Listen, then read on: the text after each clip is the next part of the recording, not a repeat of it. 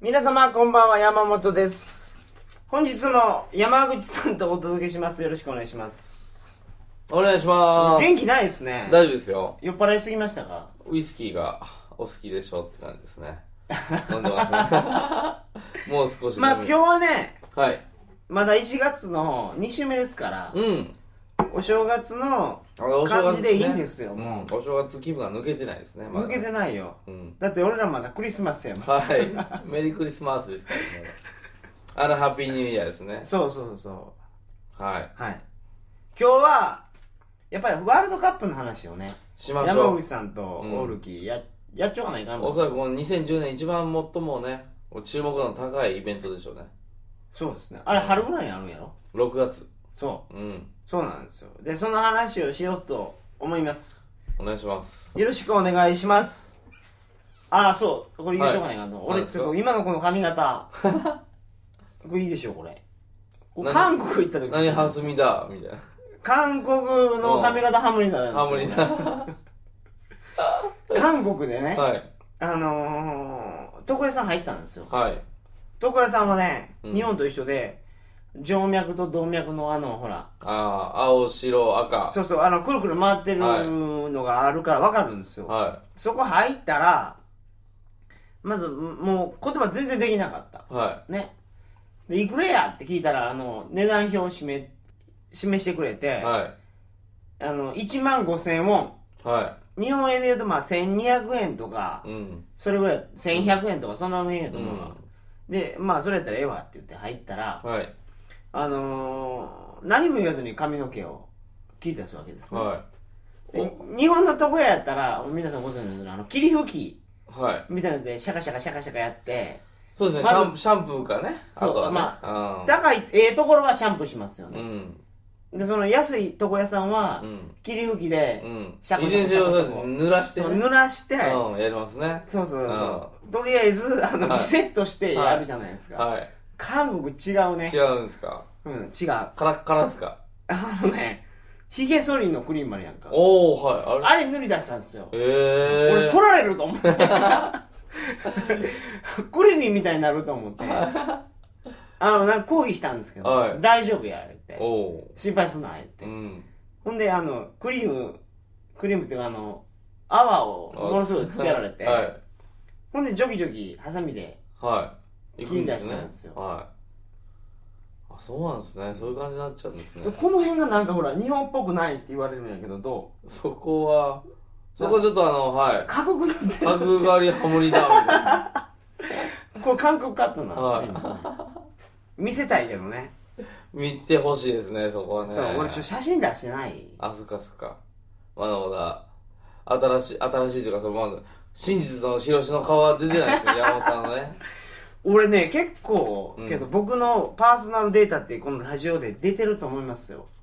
そんな、え、出てますうん。だって言う、言うもん俺たまに。言ってしまうからね。らね。え、出身地とかね、そういうの出るでしょ。ああ、そうそうそうう。んそうそう、そうなんですよ。会社とか出てないでしょ、まだね。そら言わんけどまあね徐々に明るみに明らかになっていくと思いますよいくでしょうねはいはいそんな年ですね。はい今年は。というわけで、えー本日はワールドカップについてはい。山口さんとお届けしますよろしくお願いしおます願いしえます。ーそれではトリカゴ放送始まります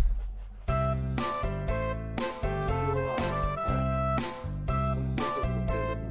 ある程度使えるなと使えるなと思うんですよだってミカやでき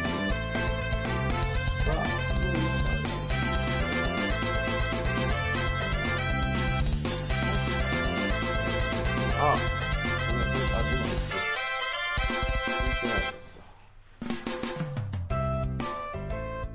改めましてこんばんは2010年1月8日金曜日鳥かご放送第209回をお送りします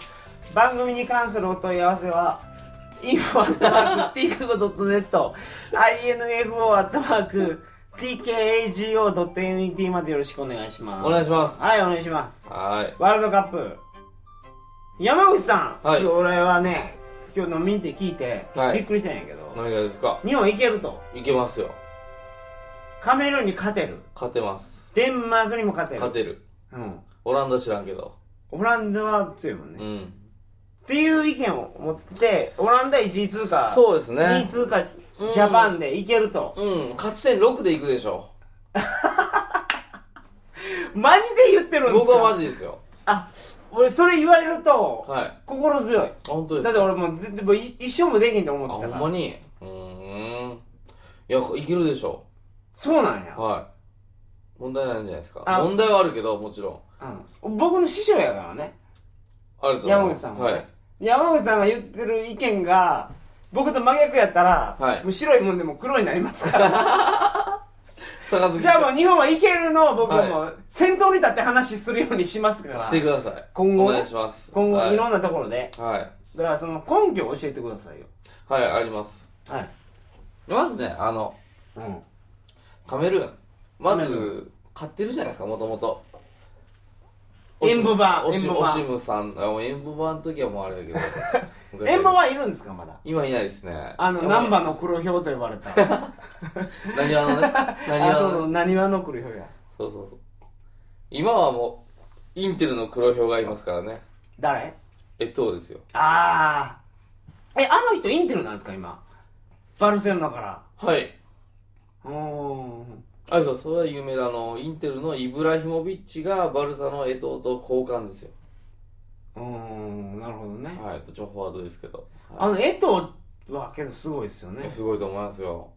あれ日本に来てくれたら嬉しいもんね日本人あ日本のフォワードそうそうそうあそうですね聞かせんかね聞 かねほんまですねそういうやつがね、なんかどこだったかなカメルーンやカンボジアっていうカンボジカメルーンははい日本に負ける理由は何ですかあのー、時間にルーズ時間それはあ る試合に間に合試合に間に合わわん間に合ないわんってまず1個ああいけそうな気がしていましたそれはでかいでしょ時間に間に合わんとやっぱ試合できないですからそうですねはいえじゃあ時間に間に合ったらどうなんですか間に合った間に合っても攻守の切り替えに間に合わないかもしれないあそういう弱点があるんであすりかますねやっぱりやっぱ日本の良さはやっぱりこうどんだけ攻められてもその後こう奪った後の切り替えが早いとか、うんその逆もありますけどそこはねやっぱり短期決戦の試合の中でね、まあ、すごく大事ですよね2006年も2002年もやっぱりこう相手の隙をついてカウンターで点数を取るシーンはやっぱ多かったですからそうその話をちょっとみんなに言うてくれ日韓のワールドカップでは、うんポゼッションっていうんですかよう最近ボールを持ポってゼッるションって言いますよねボール支配率うんはいじゃあこの話してくださいよボール支配率が低い方がむしろ勝ってた勝てたっていう統計があるんですよそうあの2002結果を見ると、うんボール支配率が低い方がうん、 2002年のワールドカップでは試合では勝ってたましたねううんん、まあ2006年ちょっとそれは緩和されたんですけどはいいずれにせよ短短期決戦のそういう試合ではその傾向は続くんじゃないかとなるほどはいそのまあ裏付けというか理由ははい結局はそのボールをどんだけ持っててもそのその後しっかりと強固に固めたディフェンスを破れない限りはいはい点数は取れないとなるほどでそのおオフェンスに向かってどんどんいってるチームが取られた時に希薄なディフェンスラインを突破されてシュートを決められるっていうなるほどそれはもう速攻ですよねそのだから日本みたいに一生懸命ガチガチで守って守って守ってはいワンチャンスを生かせよう戦い方でもワールドカップでも通用するかもしれないそれは理由でしょうねなるほうど、んでそれでカメルーンは切り替えが攻撃と守備の切り替えが遅いってことですかもちろん今あのアフリカの昔のねその、ステレオタイプの言い方だともちろん個の存在はでかかった江藤がいたとか、うんそういう個の個の存在個人の診断力が高いそっうてこと高い、ですねはいでも今は組織的なねディフェンスもできますただやっぱりそのカウンターの隙を突かれた時のディフェンスだとかそういうとこはまだ洗練されてないだろなるほどう、はい、そこをやっぱりつかなきゃいけないだろう岡田監督はそこをついてきますねスーツ着てるからね、い、今は今は今スーツ着てスるからーもツう着てなくても多分その隙をつつきますけど、 はその辺をついてくるとい、でしょうねそあーこは計なる算あほどの計算してんじゃないですかということはもう、カメルーンにはもう勝ったも同然ですねはい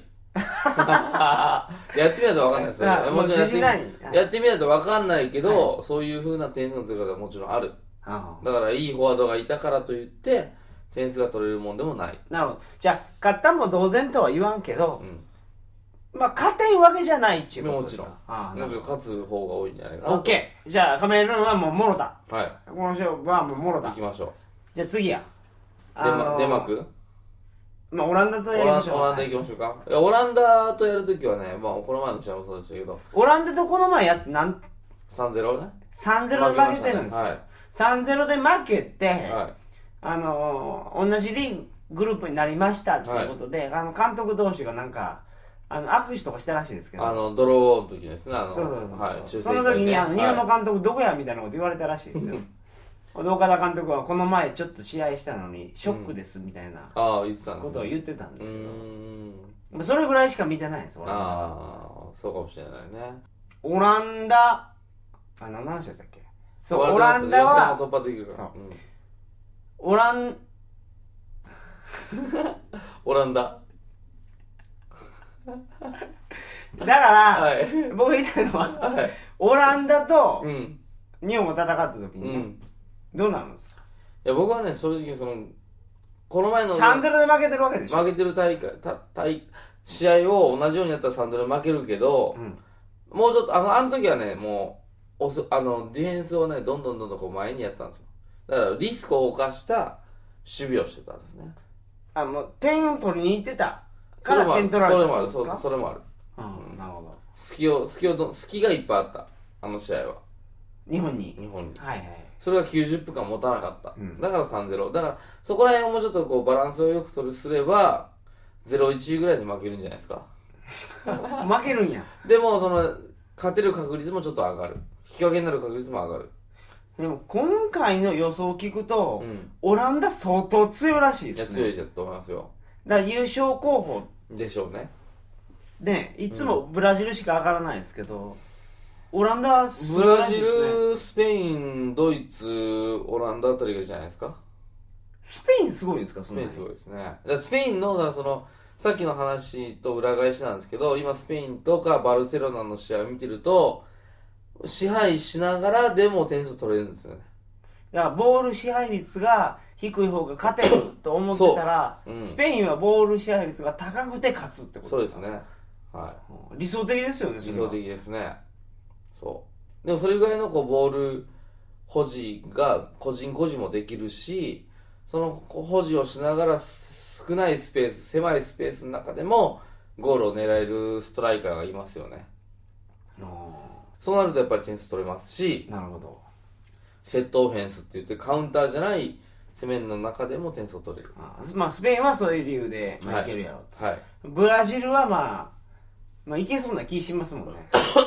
そうですねブラジルはまあもちろんコンスタントにいい選手が揃ってるってこともあるしやっぱりそのやっぱ優勝してるチームがやっぱり次優勝しやすいんですね持慣れてるから慣れてるっていうのもあるしどうやったらこう決勝まで行けてどうやったら試合に勝ててっていうもう知っ持ますてよるねから、ううんん、なるほどねそれは大きいですよね短期決戦の中ではね、なるほどう、んじゃあまあ日本に戻りますけど、はいカメルーンに勝ちましたはいオランダに負けました、はい次デンマークデンマークです、はいシュマイケルがおるわこれ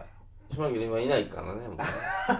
う。シュマイケルっていうすごいゴールキーパーがいいたましたね。いましあれすごい今 YouTube とかで見てた。はい。すごいシュート止めまくるキーパーがいいまたしたね。はい、ヨーロッパのね、代表でしたうね。んでもね、あそのキーパー、いいキーパー育つんですよ、あそこの国は。はいうん。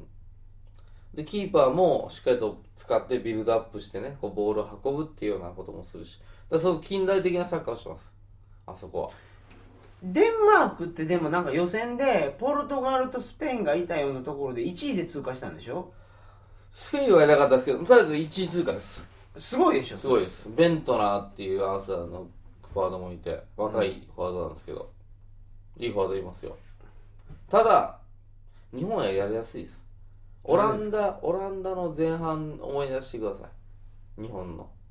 はいわかりますいやもうものすごい思い出そうとしてもはい。見てないから思い出せあなー、見てないです ね。日本はあの時は勝ってましたよ、どうしても。競り勝ってました。プレッシャーもかけて、相手のポゼッションををね、はい。やらせないで、そこからチャンスを作って自分たちのボールにしてシュートまで行こうとした。おーただなる点差取れなかっほどなるほた。ど。オランダのサッカーをしながら、もうちょっとオランダは、あ、あの、デンマークはもうちょっと質が低いんですよ。ああ、なるほどね。はい。なので、同じような戦い方をしてたら、日本は勝利に結びつけられると思います。だから、オランダ戦でやった前半の戦い方をやれと。はそれやったら、もう、デンマークに勝てるやろい。っそてうことですね。はい。だからベントナーさんやっぱりど、どのチームもそうですけど、やっぱりいいフォワードやっぱりね、世界にいっぱいいるんですよ。だからフォワードまで行かせないで、向こうのそのディフェンスラインだとか中盤でしかとボールを奪って、そこから日本人の良さのそのクイックネスっていうんですか、その素早さを持ってゴールまで行ければ、十分勝機はあります。なるほど。はい。それは思います。じゃあ、とりあえず予選の、予選のリーグですかはい。あれは突破できると。はい。 2位で。 2位で。 2位で突破したけど、次、1回戦目、ブラジルとかとあ当たるかもしれないうんです。そうですね。うん。ブラジルじゃないですけど、多分。どこかな忘れたけど。イタリアかな。うん。うん。イタリア強いでしょまイタリアは何が強いって、コロナのワールドカップでも10人になったの勝ったんですよ。覚えてますフランス対イタリアの試合。はいはい。す決勝戦ですね。そうですね。はい。あれは強いな。一人一人がサッカーをしてるんですね。その意味は、例えば、次男が退場しました。何々が退場しました。はいはい。ありましたいろいろな波乱がありましたでもそのあそのこう急急激な変化に対して一人一人が対応できるんですよみんなが。みんながうん例えばなるほどこよくあるのがこう高校野球とかあるじゃないですかよくこう監督の目を見ても指示を待ってこうプレーをするみたいな究極のこと言うとねはいはいでもそれイタリアのサッカーもイタリアだけじゃないですけどやっぱりこう自分たちで何とかしようとするんですねなるほ一ど。人もベンチを見なかったなるほど。それはねやっぱりこう自分自身でサッカーをしてるっていう証ですよねうん。で、今の日本代表見てたら、はい僕思うのが、うん、僕がですよ、今まで見たの日本代表の中で、一番強いやろうなって今思うんですよ、うんうんうん今の日本代表って、うんうんうんそうですねはい強いと思ういやもちろんその94年のラモスカズ中山とかそういう井原とかねその名前があったっていう意味では向こう昔の方がスパスターがいたかもしれないでも今の方が本当自力もあってねなんかね戦える点気が取っするてる時にうんラッキーで取ったっていうよりは日本代表が実力で取ったっていうああ感じ流がれ流れの中でそうそうそう、今えありますもん、うん試合見てそてれはあるかもしれない昔の試合ってねなんかカウンターだけでそうとそうそうそうかなんかリスタートだけでとかうんなんかこうなんかもう一回同じことできるかっていうとうんなんか、そうだね偶然で取ったそう点数そみうそたいうなそんな感じですけどそれは多い今の日本代表ってう、んなんか偶然とかじゃなくてないかもしれないうんなんか実力でやってるような気がしますよね、そうですねでそれ見るとやっぱり一番強い、うん今までの中で僕一番強いと思いますからそう考えるとそうですねうんあのオランダ相手にもしっかりと崩して崩してシュートまで行ったシーンもありましたしうんそれはあったディフェンスがねあんなんかすごいフォワード一人にうんキリキリ前にならなければそはそうですねそれはどうしてもありますよ見ててね、えー僕そそこだけが不安でうね、ん他は攻撃もうんシュートミスってありますけどう、んでもいい形になってますからそうですねうんだからやっぱりそのやっぱ世界の怖さはその一人でもいけちゃうところあうあんだからあのコートジボワールとかね、はいドログバそ DDA ドログバがねいたりとかいや伊藤もそうですしうああまあ江藤がいいカメルーンの江藤もいるあしーそうですよオランダのロッペンもいるしファンペルシーもいるし、そしてねあのデンマークのベントナーもいるしだからいいフォワードいっぱいいますよねまあけどそういうの僕らが気にしてるよりも日本代表っていうのはすごく気にしてていや気にしてま組す織で止めようっていうのはでしょうね多分やろうと、シュートをさせない勝負をさせないってありますよねきっとねうんだから対策は練ると思いますよやっぱそこはね、うなるほどん、はいじゃあ、あのー結構期待できるということでもうそう思ってもらっていいと思いますはもしかしたら優勝もあるんですかい優勝ないと思いますけ どあそれはないですかなかなかねそこはねやっぱり連勝しなきゃいけないっていうのもあるしそれによってこう疲労もたまってやっぱりこうベストイレブン以外の何人かの選手もこうやっぱり良くないといけないあ控えもようないとい良うかくないといかんししかも初めて当たるような相手に対しても対策を練れるほどの柔軟性もないといけない準備ができない上での準備をしなきゃいけないそこは難しいんじゃないですか日本にとってみればだ例えば日本対オランダがこの前一この前しましたよね試合ねはいああいうような試合でナイストライで終わるんじゃないですかねきっとあー強国に対しては、そうかやっぱじゃあまあ優勝は まあ、また今度に取っていきましょなるほどわうはい、かりました次の大会はもう決まってるんでしたっけえーブラジルですねあブラジルか2014年はねブラジルは見に行きたいなうんブラジルもねしっかりと治安も良いだろうし2014年って俺37やあほんまにいけるかな僕35やできますねさ行きましょう行きましょう行きましょはう、いはいぜひテクニーチ言われてやりましょうやりましょうはいテクニチってあれはあれはドイツ語どうでいすうこと ではい本日の放送はあのこんな感じですけど伝わりましたかねね必勝祈願でいきましょう皆さん、はおと願いうしまわすけで、あのー、皆さん応援してください。